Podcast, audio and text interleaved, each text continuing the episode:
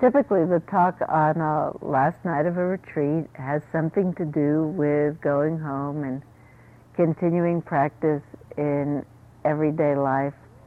And when I do a talk, I usually like to call it something like uh, continuing practice is everyday life, or everyday life is continuing practice. And I like to somehow talk about the ways in which, in the most ordinary ways, continuing our life is a continuation of practice. There are certain nuts and bolts, mechanical things about how one would do the formal practice like sitting or walking or things that we uh, think of as formal um, poses or uh, special times of practice. But I like to talk more about making one's whole life a practice. And it requires talking about what we are practicing, where we're going, and what's the point of this. So I was thinking about that this afternoon. I was thinking about what I would talk about. I was sitting up here in one of this afternoon sittings and thinking a little bit about what I was going to talk about tonight. And I was also thinking about the fact that uh, at lunch today, uh, Guy and James and I were talking, telling old baseball stories. Depending, depending on our age, we were talking about stories from the 40s or the 50s or the 60s, and uh, recalling names of ball players. And did you see that? And did you see this? And so you have to know that because you have to know that that was the context in which I was thinking about making a talk tonight that would be the final talk of this particular retreat. Because as I sat here, suddenly a voice in my mind said, and now batting in cleanup position.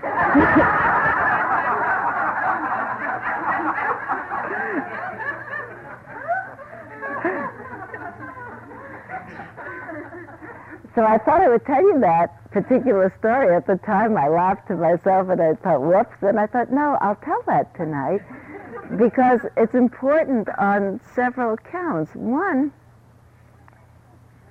I want to talk about the ordinariness of this practice. It's, this is ordinary, ordinary people doing ordinary lives.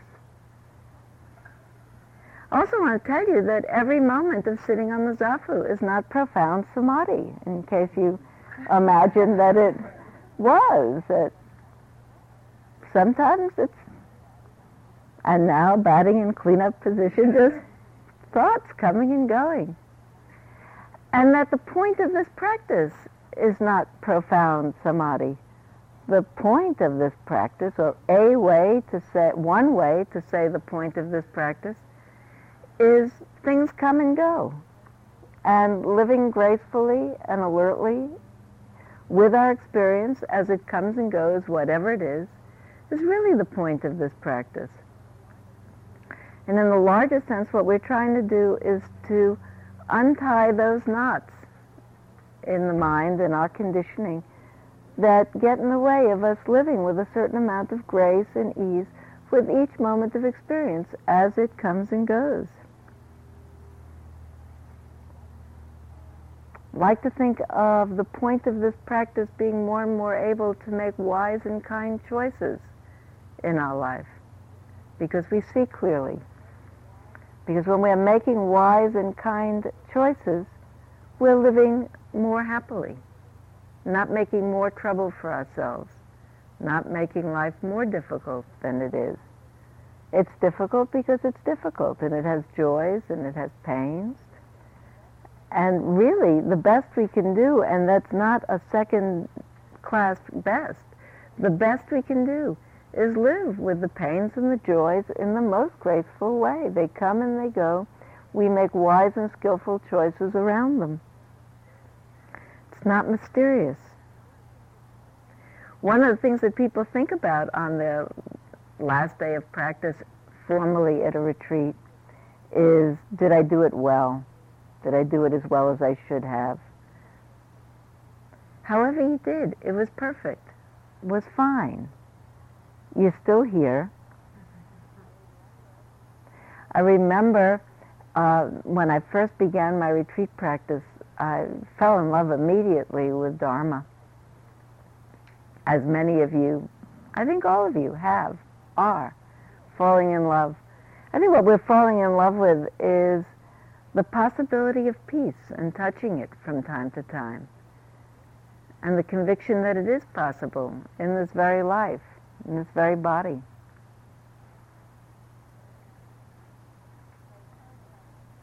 So I was telling about my practice. I started to go to retreats and I was telling an old friend of mine about my retreat practice. And perhaps I was a little bit emphasizing the rigors of retreat life, how early I got up in the morning and how little we ate and uh, how long we sat and how many hours and uh, when I got all finished, that none of that impressed him very much. He said, he said, I can't believe you sat alone for two weeks with your mind. And really, but really, that's the rigor of this practice. Getting up is nothing. You know, the dietary changes are very, uh, that's nothing. It's just a week's worth of dietary change. And and getting up a little bit early, it's healthy. But sitting alone day after day, as you all have been doing, is rigorous. Every possible thing comes up. It does. Everything comes up. For some people, it was a stormier week than other for other people. But never big storms or little storms, stuff comes up. If it didn't come up this week, it'll come up another week. In our life, storms come up. We manage them one way or another, and we continue. And so one way of thinking about this practice is it's a way of discovering that we can deal with the storms in our life, that there's storms in our life, that lives have storms, and that we can do it. It makes a tremendous amount of courage. I didn't always know that I could do it. I used to be more frightened than I am now. Sarati gave me a wonderful title for a talk yesterday, and I actually had it written down and then I couldn't find the paper, but a close approximation, she said, is why don't you talk about how to remain balanced and calm and dignified and kind uh, when faced in life by particular difficult challenges.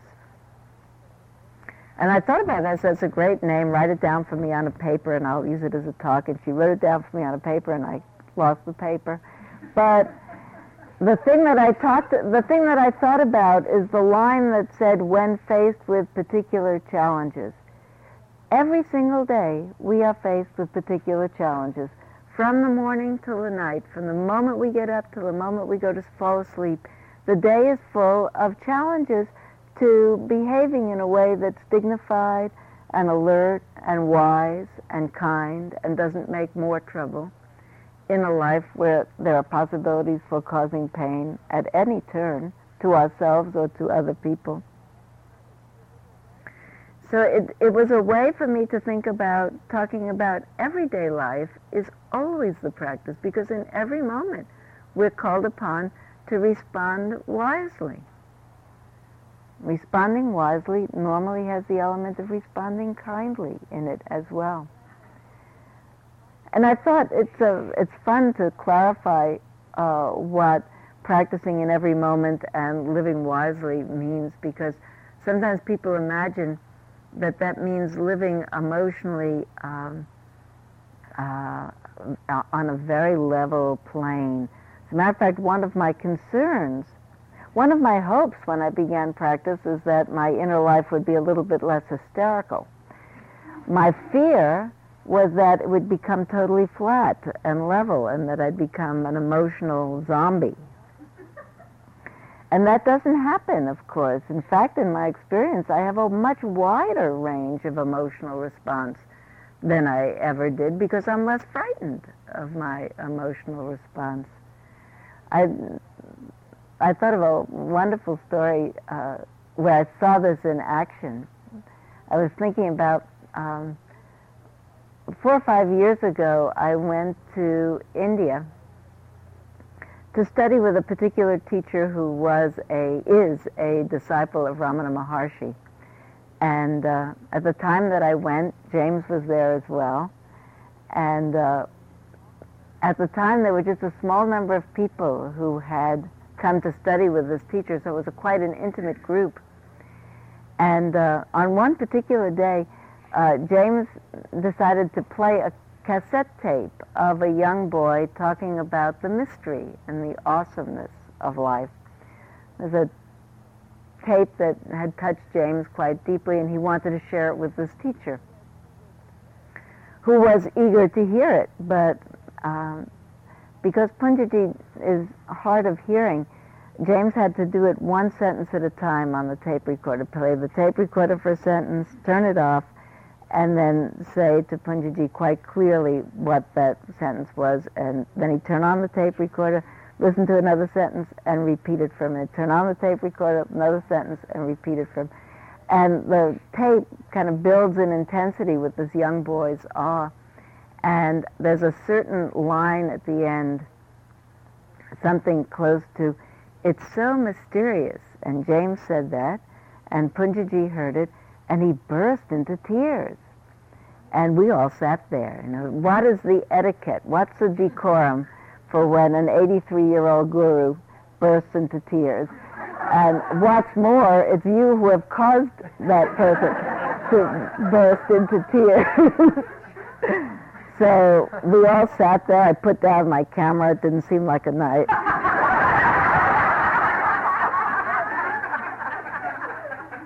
I knew that the etiquette was not to take a picture of.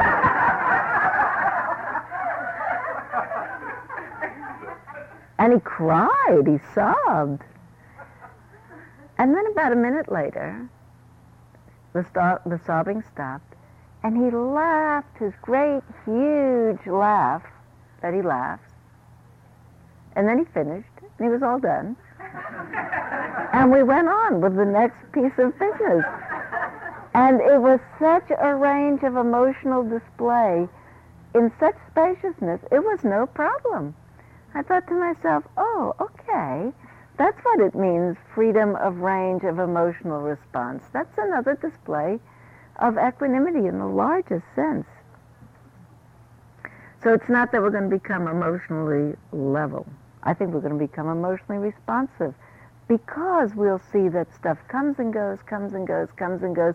So we can take a risk and relate to things with full passion. The other thing that that practice isn't meant to do for us is have us become in some way um, supernatural. When I began my practice, there were way 20 years ago, there was a lot of talk about being able to do extraordinary things, being able to levitate or um, see things or know things at a distance. Sometimes I'd be sitting on my zafu and I'd feel particularly light and spacious, and uh, the sense of my body would disappear totally. And I would think to myself, I'm going to levitate in a minute, I'm going to rise up off the zafu and then start to have all kinds of ideas about what a spectacle that will make and how people will be it never happened. It's not the point of practice. It's actually pretty plain, this practice. The point, point is to become wiser and kinder. And some people do that in such a quiet way. You know, some people have very energetic practices and their bodies do all kinds of energetic and exciting things. My own practice, probably because I've done a lot of yoga, it seems to happen more to people who have a, a lot of experience with uh, working with their body. My own practice has a lot of periods of intense um, energetic experience in it. But some people wake up wisely and kindly in the most quiet way. As a matter of fact, in that period of, of some time where my body seemed quite um, overwhelmed with energetic experience, I'd look around at people who were getting wise in a quiet way, and I'd really envy that. I thought, I'd like to have that. Just the, give me the plain way. I don't.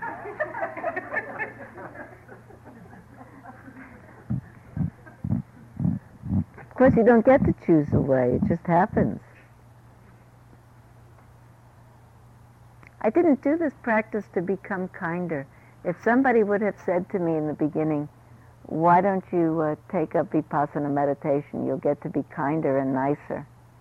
I would have said, ah, I'm already pretty kind and nice. Maybe not totally kind and nice, but that's not my main problem in life. My main problem in life is that I'm fearful. So I want a practice that's going to make me fearless. I want to be a fearless old woman.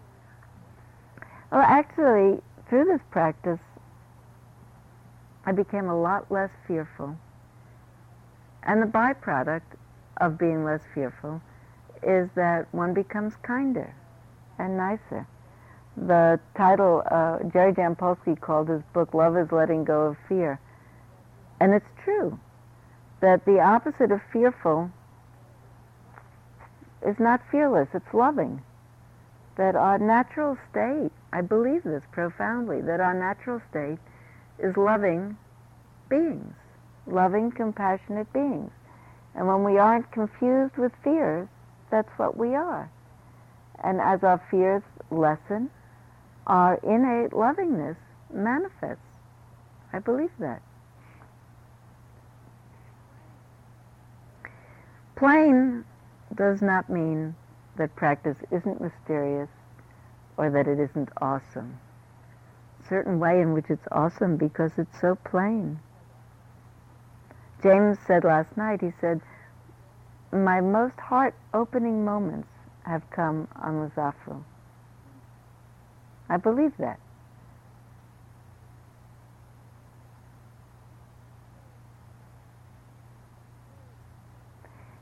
mysterious how that happens. Because we're not doing something to have a heart opening. We're doing something to stay awake and to become clear. And when we're awake and clear, the heart opens.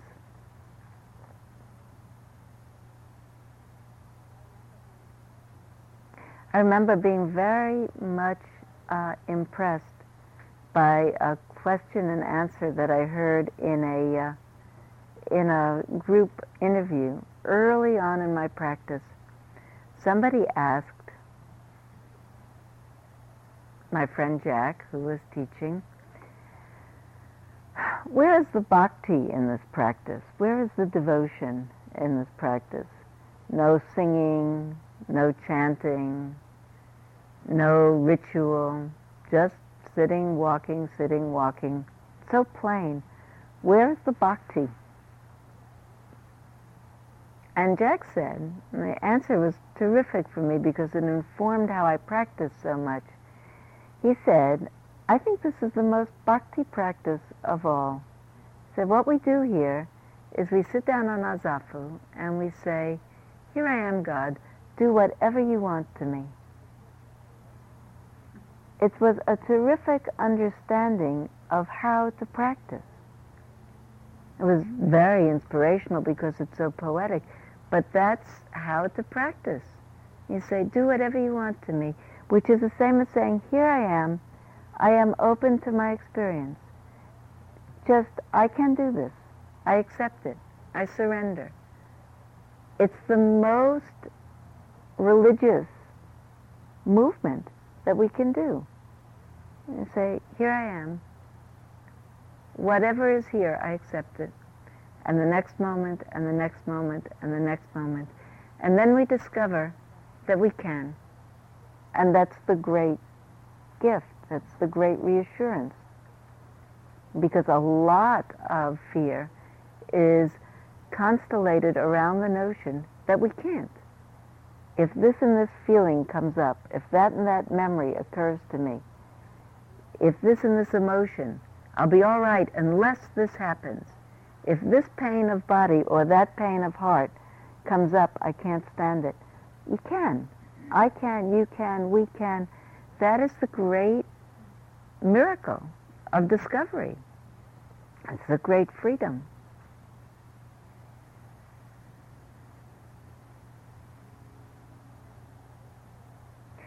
And then another thing that James said last night in terms of the awesomeness of this, when you see that that's happening, look around all week. See, we get to have a really good first row seat because we get to look at everybody all week long. And I assure you, everybody looks different as the week goes on. Everybody softens. Everybody becomes easier. You feel it in yourself. I hear it from people in interviews. It's not to say that people don't have struggles, but they struggle softer and softer and softer as the week continues. Everybody melts. And James was talking about the awesomeness of thinking about how does it all work? How does that happen? Is it magic? Is it some spray that's here in the air? Or how does that happen that we sit and pay attention, walk and pay attention, eat and pay attention, take showers and pay attention? And in fact, our heart relaxes, the mind becomes more malleable, our experience becomes more acceptable to us. We can stand it. All of our life, we can stand it more. How does that happen? I think it happens a couple of ways. We could think about the plain way and the awesome way. Just for heuristic purposes, I made that up. the plain way is that we just do it. We sit here day after day. Kind of the Soto Zen approach. It's just in the sitting. Whatever our experience is, we just do it. We sit, we walk, we eat, we take showers, we sleep, we sit, we walk. And all the storms and all the pains of heart and mind come and go, come and go, come and go, come and go. And here we still are. And there's a certain way in which that builds a certain nobility of spirit. I did it. I'm still here. It was manageable, and that last crisis was manageable, and the last one, and the last pain, and the last pain, and the last pain, and here I am now. And somehow, the repeated experience of being here for our experience somehow wakes us up to the fact that we can do that. All we need to do is one minute at a time, one moment at a time, one experience at a time. We don't have to do the whole rest of our lives this moment. We just have to do this moment at this moment, and we can. We discover it just by doing it. That's quite before insight and quite before any extraordinary or magical or mystical things. We just do it and we get it that it's feasible. It can be done. And then the other way, which I just like to call the awesome way, is we really do have insights. These very insights that we've spoken about in one way or another in the talks the last few nights, really do see that those things that the Buddha taught as being crucial for freedom are true. That really things are impermanent. Anicca is true. And anicca is magic. When you think about it, you think, where did this whole week go? It was ahead of you for the longest time, as if it was coming down the road towards you. The week is coming, it's coming, it's coming, it's coming, it's coming, it's arrived, it's here and it's as if it marches by you. It came from a hypothetical future and marched right by you into a mythical past. And where did it go? It's in the same void as the Declaration of Independence. It's as gone. and it's magic how that goes. It's really, we get to see that everything is not only inexorably changing, but totally empty. There's nothing left of it but memory, which amounts to some neuronal squiggles. That's all. That's what's left of that whole week. All the storms and all the sturm and all the drang and all the insights are a bunch of neuronal squiggles. That's it. Themselves just electrical impulses. It's all quite empty. And in those moments of seeing that, begin to see how we construct our entire drama out of neuronal squiggles and memories and plans and thoughts. We make it all up, and then we remember it. And then we frighten ourselves with it.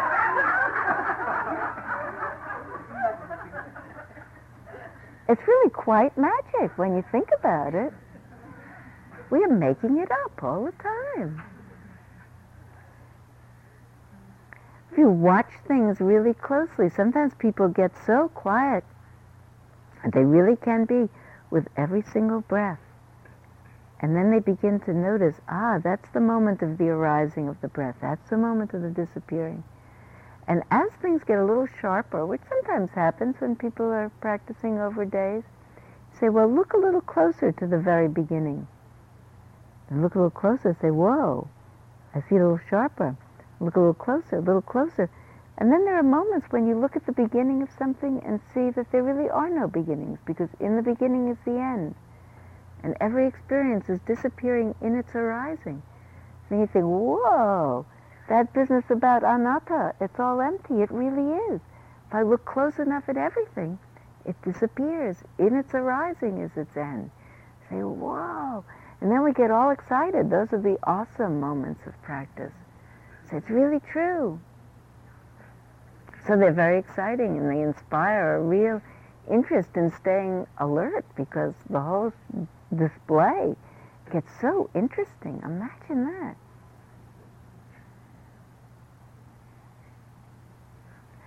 It's awesome also, and magic also.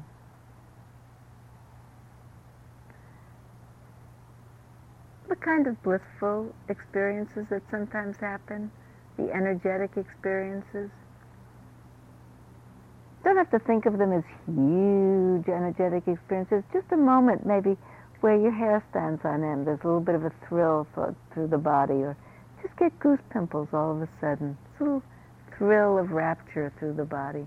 Sometimes people have very dramatic kinds of rapture events. Sometimes just a little thrill. You go in and you smell the lunch, and the lunch is so wonderful. Just such a moment of pleasure that goes through the body say, whoa, what a pleasure. I just had that moment of pleasant experience and I was up for it. I enjoyed it while it was here. I felt it. So it doesn't have to be bells and gongs. When I started my practice, it was uh, just pursuant to the whole psychedelic era, and I was waiting for firecrackers and Fourth of July of the mind. And sometimes there are, but generally it's more confusing than anything else. And really, the moments of presence are themselves so thrilling. I learned one of my crucial, crucial Dharma lessons right here in this monastery some time ago on the bench outside of the back door at the other side of the building.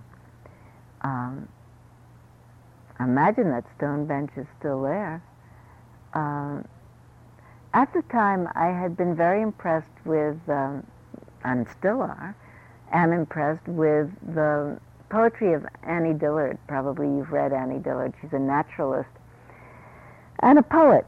And she wrote a book called uh, Pilgrim at Tinker Creek, which very much impressed my early days of practice. She lived for a year in the Kentucky uh, forest, I think and just watched the seasons change. And wrote some beautiful prose about it, and uh, talked about, described an incident where she said, one day I was coming back to my cabin at the end of the day, and the sun was setting, and the sun came through the tree. She said, and suddenly I saw the cedar tree on fire.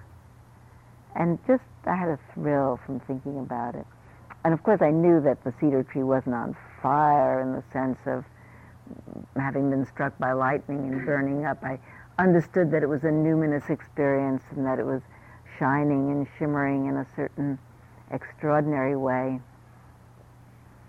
And then by and by, she talked about how that vision subsided, but how it had informed and um, so excited her vision that she would uh, felt ready to wait forever for it to happen again.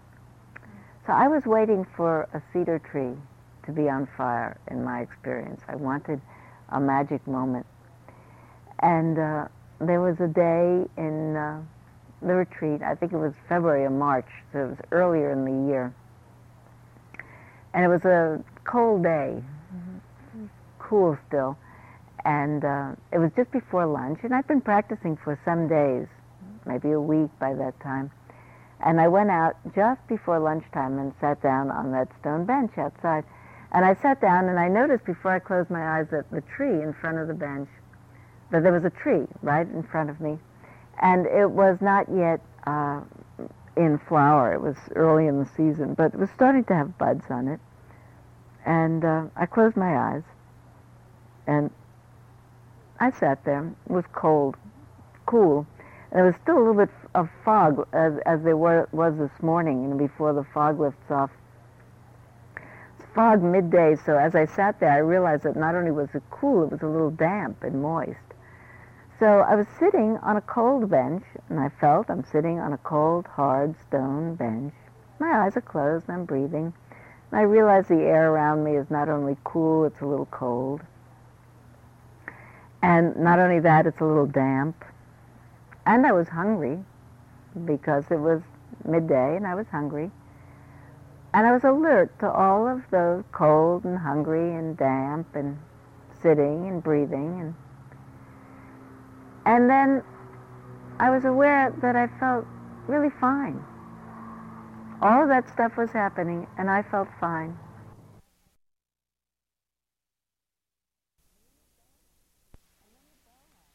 And then the bell rang for lunch. And I noticed that no impulse arose in me to get up and get on the lunch line. I heard the bell, noted it, heard it, knew it was the lunch bell, was happy to hear the lunch bell, but I didn't leap up, just sitting there. And I realized that what was different in that moment was that I was quite content and that it was a moment totally sufficient unto itself. And it wasn't as if I didn't anticipate eating lunch. I knew I would go and eat my lunch. I had an appetite. I was hungry. But the moment was just fine. Was a moment in which no desire arose. It was such a moment of splendid release. And I realized that. And I thought, hey, this is a special moment. Then I thought, I bet if I open my eyes now, that tree is going to be numinous and shining. And I opened my eyes, and the tree was just plain. It was the same tree that it had been before I closed my eyes. And then I realized that I was so relieved about that.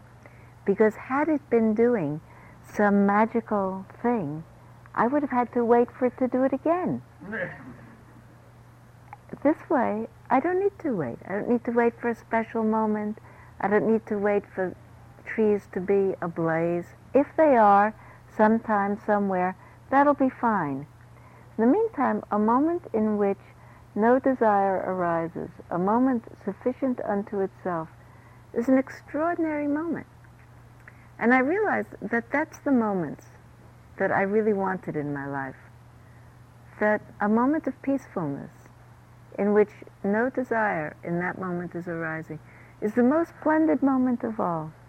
It was a very important learning for me. Not that we'll go through our life desireless. We have lots of desires all the time, many of them wholesome, many of them uh, are desires we can appropriately address. But the moments in which there's no pulling in the mind, moments in which we say, this is okay, this is fine. This is fine. This is okay.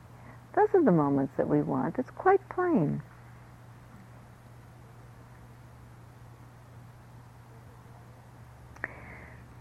There's a way in which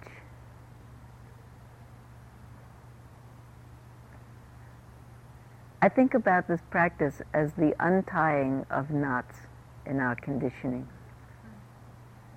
We've gotten conditioned to respond in different ways that keep us from being at peace in the moment. You know how we sometimes say that expression, we say, I'm all tied up in knots? I think we are, tied up in knots that are part of our conditioning.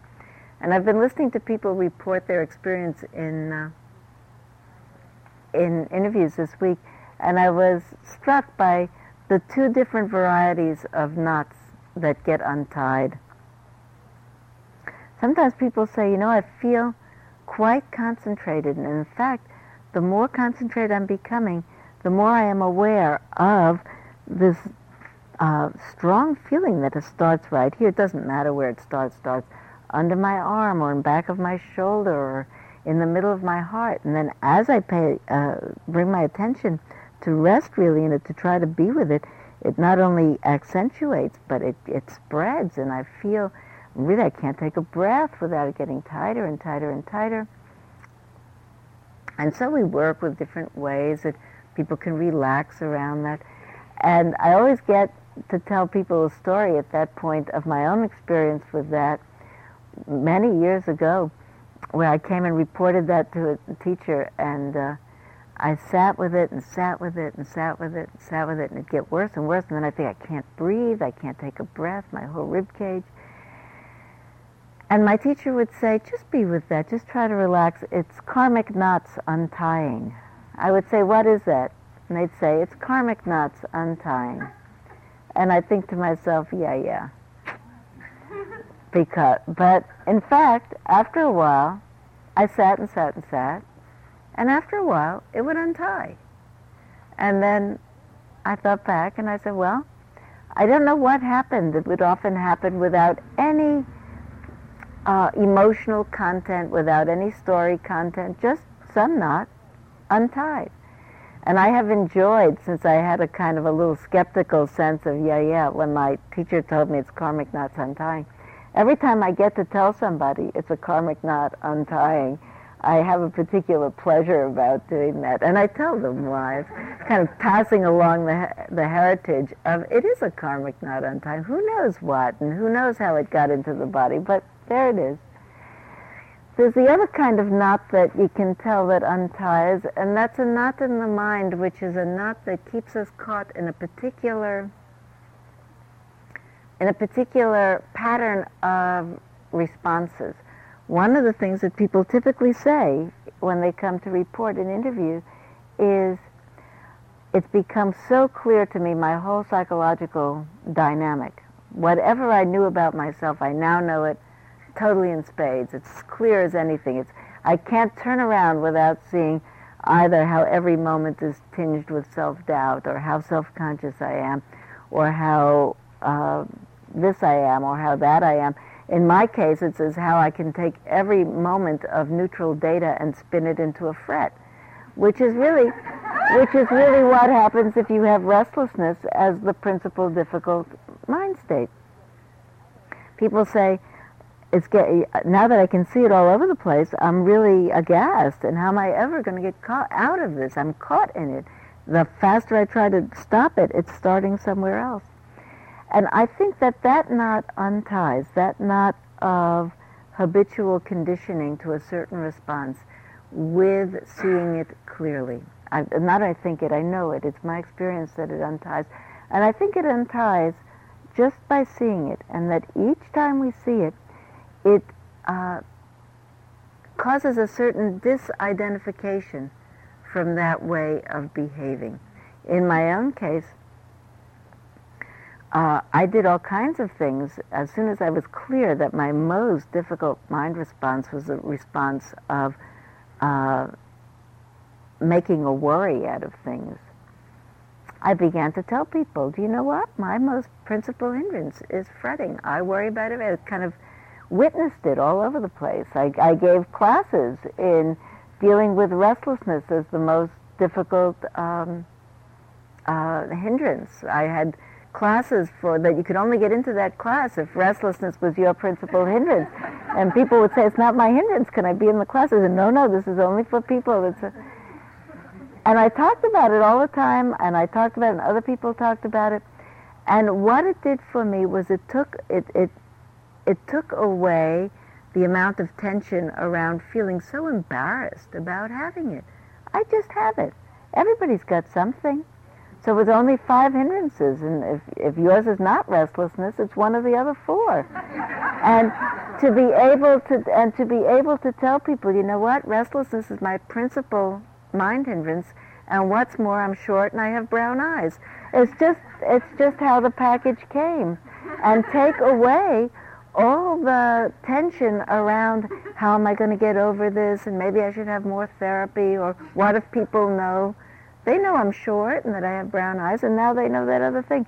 And it begins, it, begot, it begins to cut off the identification with it and lo and behold, it starts to have less of a control on the life.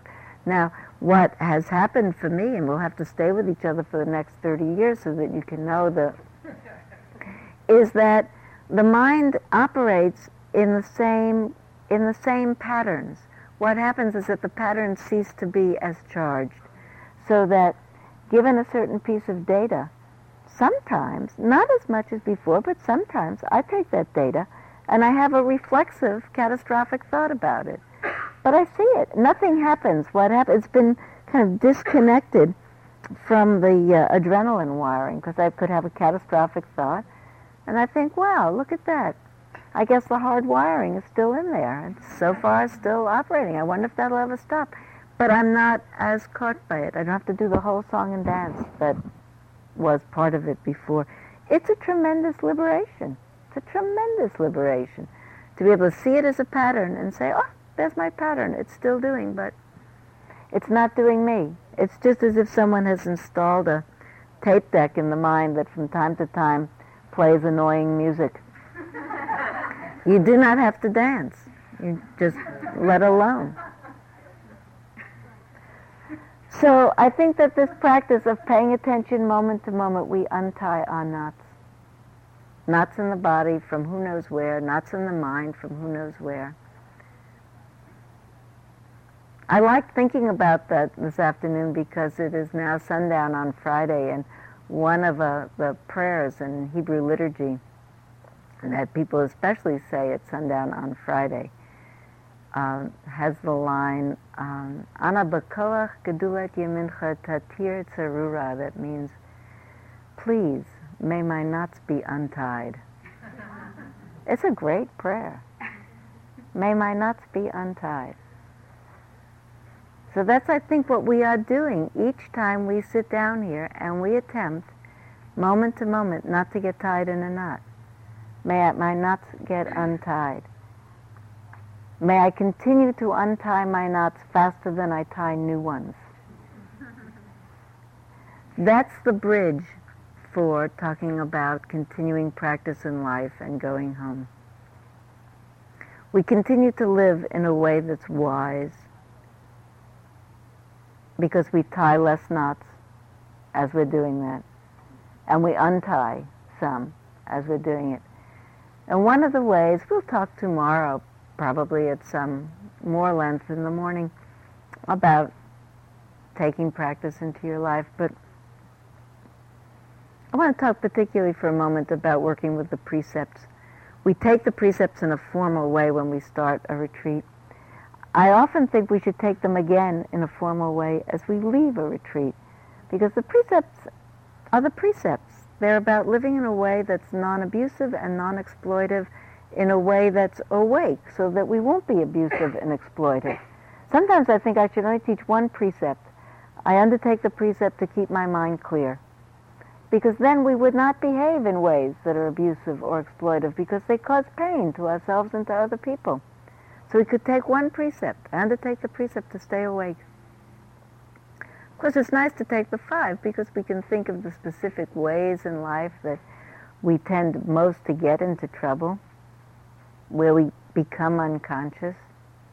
We take the precept around sexuality because that's a strong drive in us, and it's one of the ways that we could easily forget ourselves and act in a way that might be uh, abusive or exploitive if we were not clear.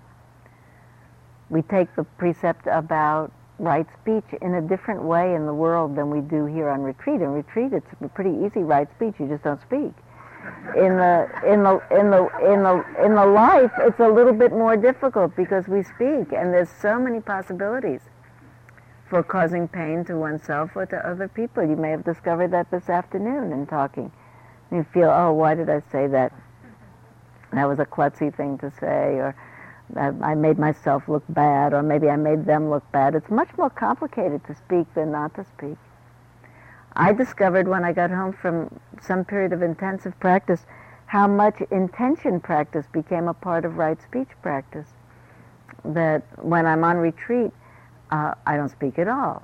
So I get in the habit, as you did here, of recirculating thoughts or responses. You have a response to a certain thing, but you don't say it out. It kind of recirculates. And then you get out in the world, and we start in again to recirculate it on the outside. Commentary. But in the first days after a retreat, my speech is not as reflexive. I hope it's a little less reflexive now, but when I discovered that, I would discover that my husband would say something to me just in the day or two or three following a retreat. And in the few moments between him asking something and my preparing a response, I would see what the components of the response were.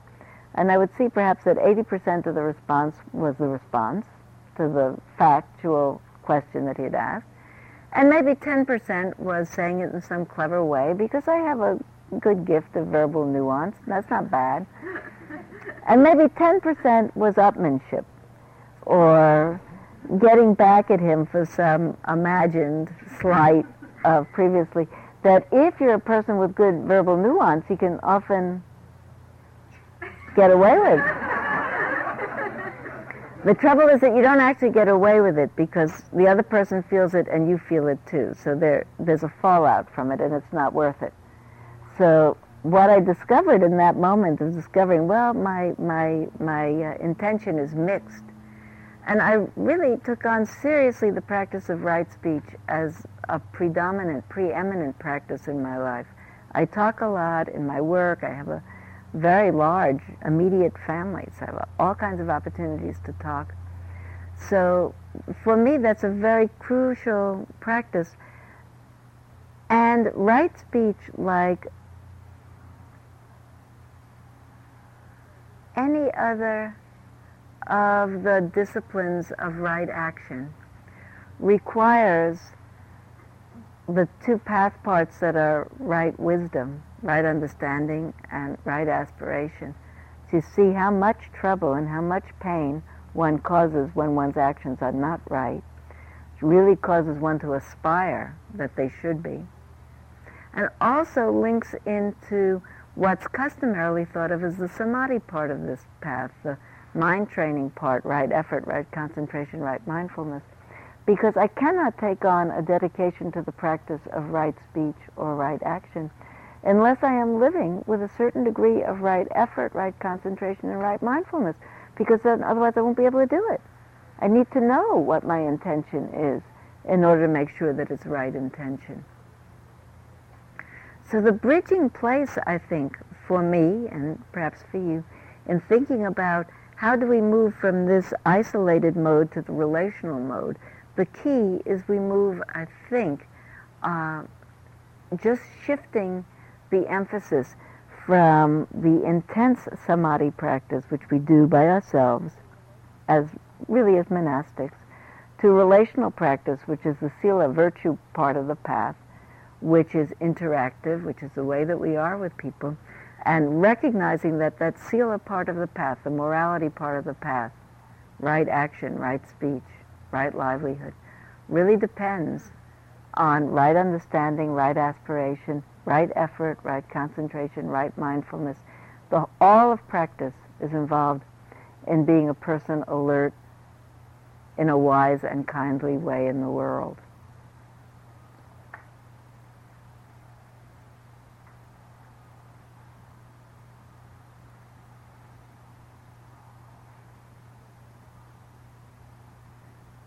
There's a way that sometimes we think of practice as uh, mysterious because the form when we come here is unusual. The silence and the sitting and the walking. But what we do now is we continue the same practice of being alert moment to moment, opening to the moment, seeing it clearly, trying to be present for it, seeing our reactions, evaluating our responses, responding in a wise way. moment to moment. So sometimes when people say, what's your practice? And I hear that I'm a meditation teacher, they say, what do you practice? I say, I tell them, I, pra- I tell them I'm practicing becoming a wise and compassionate person. Then, if they want to know what things do you do to help you in your practice, I say, well, I sit, I do this practice, that practice. But those are techniques. Really, what we're practicing is being an awake person making wise responses moment to moment.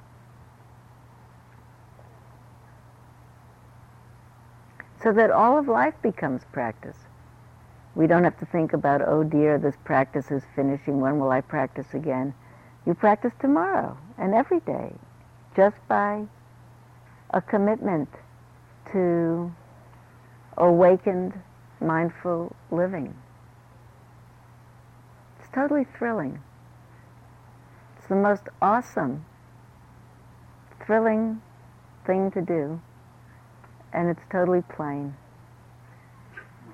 I thought I would finish by reading something to you. It's an historic moment. I'm pretty excited about doing it.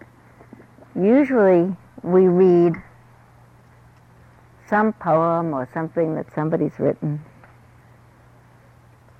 This is something that I wrote.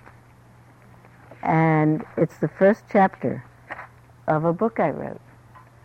That is the first book I ever wrote.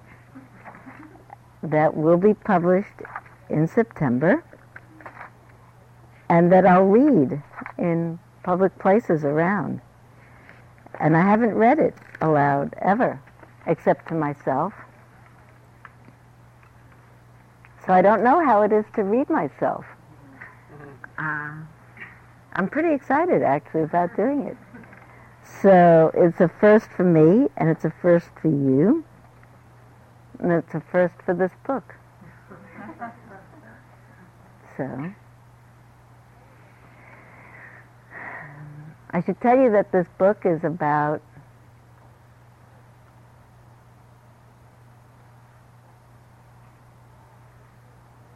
practice. It's about the Four Noble Truths and the Eightfold Path and the five hindrances and the three marks of experience and the four Brahma Viharas, all of practice. And it tells lots of stories, some of which you heard me tell this week. Just a book of stories, mostly about my friends and people who live in a wise way. So it's a contemporary Dharma book. And the first part of the book, it's a kind of a preamble to the Four Noble Truths and the Eightfold Path, are some things of some ideas about how ordinary spirituality is. And the very first chapter is called Spiritual is Ordinary.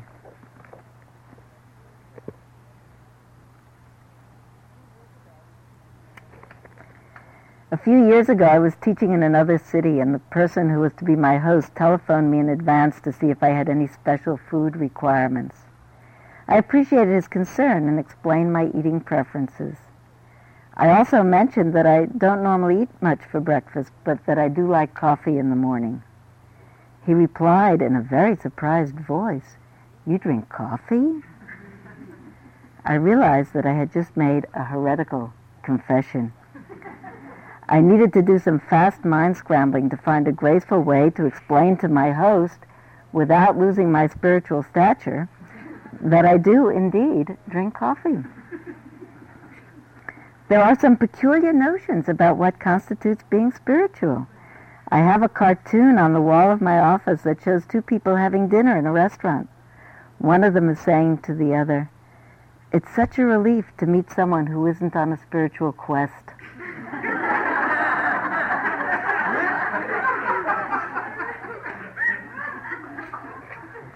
I agree. There's an enormous possibility of getting sidetracked into self-conscious holiness, of putting energy into acting the part of a spiritual person. A dear friend of mine, as he has become more and more established as a meditation teacher, has become less and less hesitant about telling people that he loves football games. He even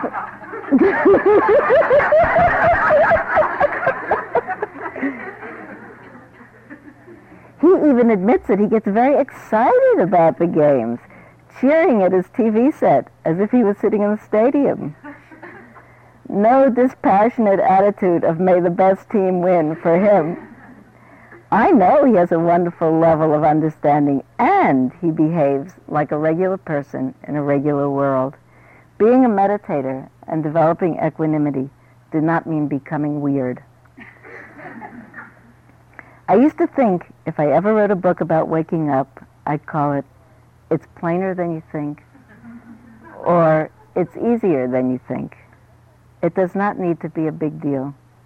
Sometimes people decide to make a lifestyle change in the service of waking up. Some people join communities or religious orders. Some people change their diet.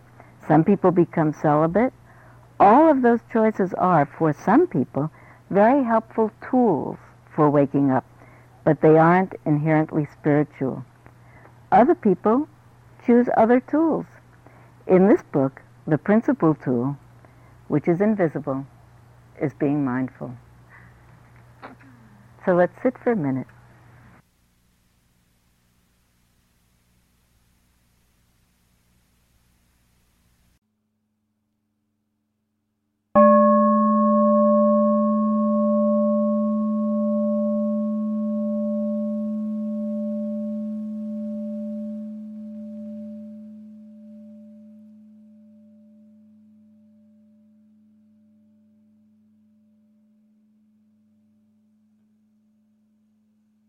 This talk was given by Sylvia Boorstein on July 28, 1995.